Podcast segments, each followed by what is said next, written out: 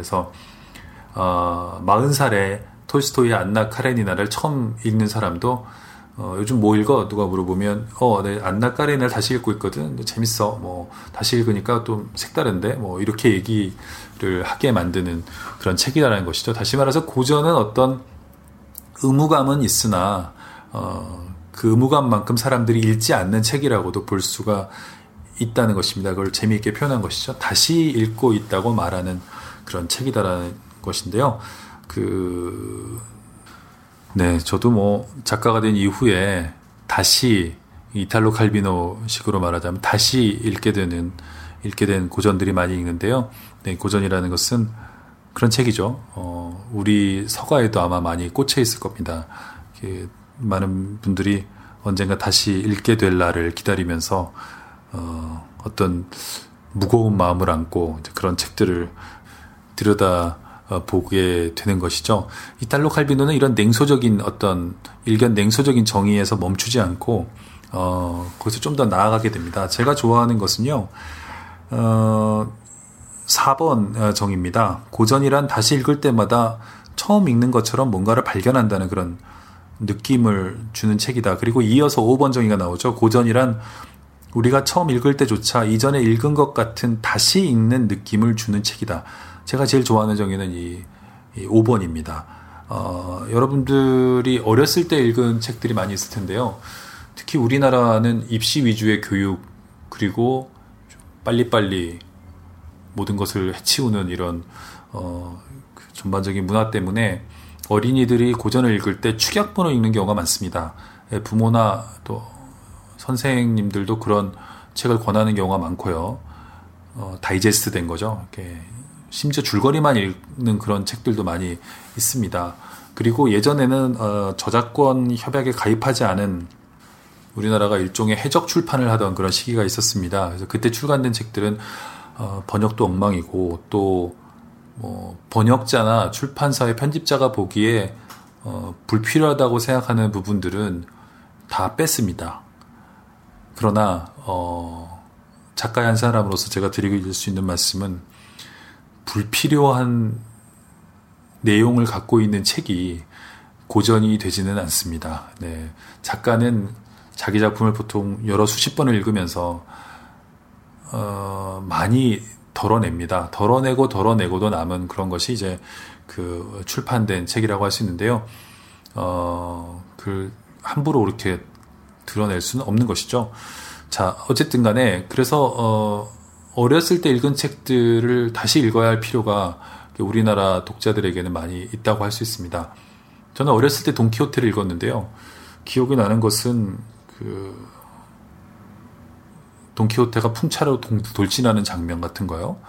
뭐 그런 정도의 어떤 희미한 기억밖에 없었습니다. 근데 최근에 그 몇 년 전에 완역본을 읽었습니다. 대단히 두툼한 두 권의 책인데요. 이 돈키호테는 어, 우리가 생각했던 그런 책보다 훨씬 두껍다는 것에 일단 놀라게 되고요. 이 두꺼운 책이 그 당시에 엄청난 베스트셀러였다는 것에 또 한 번 놀라게 됩니다. 어이없는 그런 그 그런 그냥 뭐랄까요 좀 부조리한 어떤 얘기가 아닐까라고 다들 생각하지 않습니까? 우스꽝스러운 인물의 그냥 우스꽝스러운 이야기 정도로 생각을 하는데 다시 읽어보면 어, 그렇지 않다는 것을 발견하게 됩니다. 어렸을 때 돈키호테에게 받은 인상은 단지 그냥 어, 좀 이상한 사람이 있구나. 세상에는 미친 사람이 있구나 이런 것인데 돈키호테에서 다시 읽으면서 느낀 것은 어, 그것과는 완전히 다른 방향입니다. 그것은 아까 이 팟캐스트를 시작하면서 말씀드렸듯이 환상성과 현실의 세계를 구분하지 못하는 사람의 이야기입니다. 지금 제가 읽었을 때 느낌은 그런 것이죠. 즉, 그 주인공 돈 키호테는 어려서 기사도 소설을 많이 읽습니다.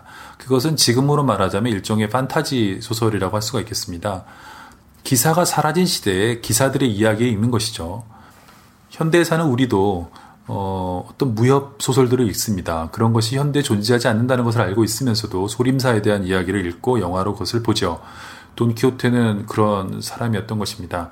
그런데 돈키호테의 현실은 어, 기사와는 아무 관련이 없죠. 그래서 돈키호테는 뭐 말도 안 되는 물건들을 챙겨가지고 그 모험을 떠나게 됩니다. 자기를 기사라고 믿고 따라다니는 이 산초 판자를 기사의 시종이라고 여기면서 귀부인을 구하기 위해서 좌충우돌하면서 돌아다니는 이야기인데 어, 이것은 현실과 환상을 구분하지 못하는 현대의 많은 사람들에게도 그대로 적용될 수 있는 이야기입니다.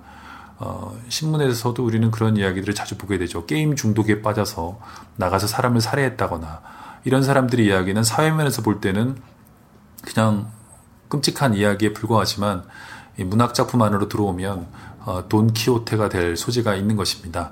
현실과 환상 또는 어떤 중독과 이야기에 중독된 어떤 사람이 어, 그것과는 상관없는 현실 속에서 겪는 일이라고도 볼 수가 있는 것이죠. 세르반테스는 이 어, 인물을 대단히 그 놀라운 어떤 균형감을 가지고 그려냈습니다. 이 돈키호테는 당시에 그 라틴 아메리카 쪽에서는 금서로도 어, 지정이 됐는데요. 너무나 이제 인기가 있었고 또 왜 그랬는지 짐작은 갑니다만 당시의 위정자들은 이 소설에 어떤 위험한 구석이 있다고 생각했습니다. 돈키호테를 원전으로 읽어보시면 알겠지만 이 돈키호테는 특이하게도 작가가 자기 모습을 그대로 드러내는 경우가 많이 있습니다. 이 권에 가면 세르반테스 자신으로 보이는 인물이 그 돈키호테라는 이 작품에 대해서 얘기하는 장면이 나오는데요. 마치 20세기의 어떤 포스트 모던 소설을 연상시키는 그런 어, 장면이라고도 할 수가 있습니다.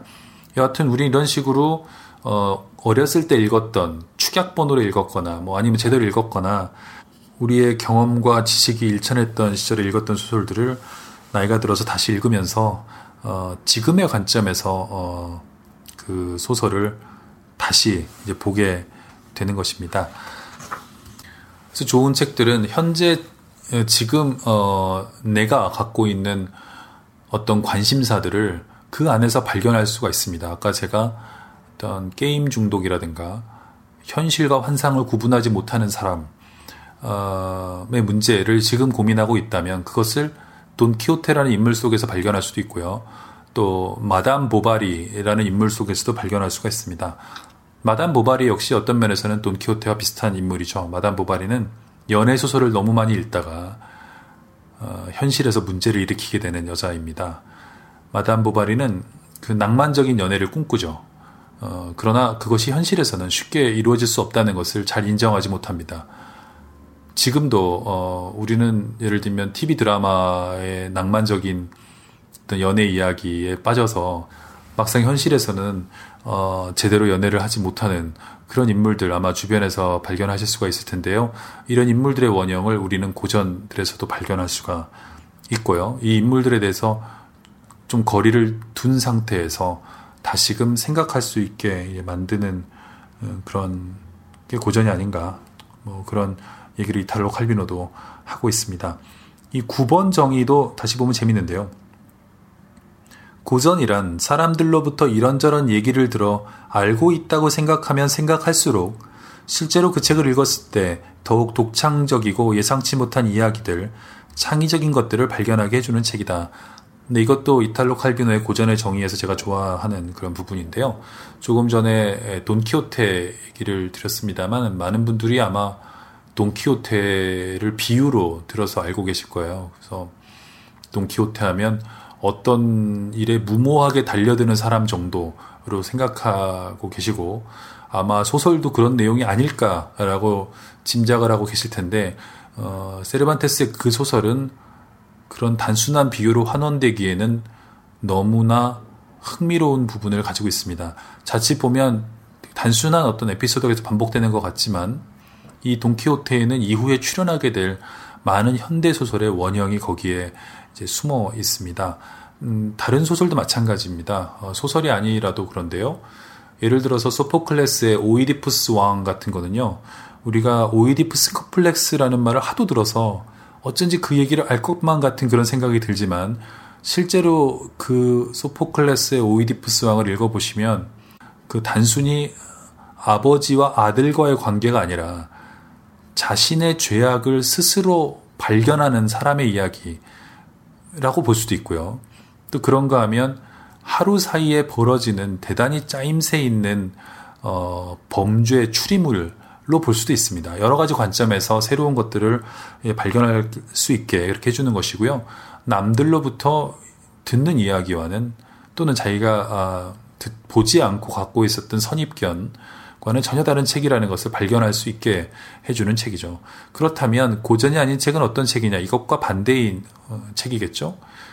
어, 들어서 알고 있었던 것을 보니까 알겠어요. 이런 건 고전이 아닙니다. 네. 들어서 이러이러한 책일 것이다라고 생각했는데 읽어보니 들은 게 전부였다. 네, 그런 영화들도 많이 있죠. 네, 예고편이 전부다. 뭐 이런 영화들이 있습니다. 예고편에서 예상했던 것들이 그대로 있다. 우리는 그런 영화나 그런 소설을 다시 보고 싶진 않을 것입니다.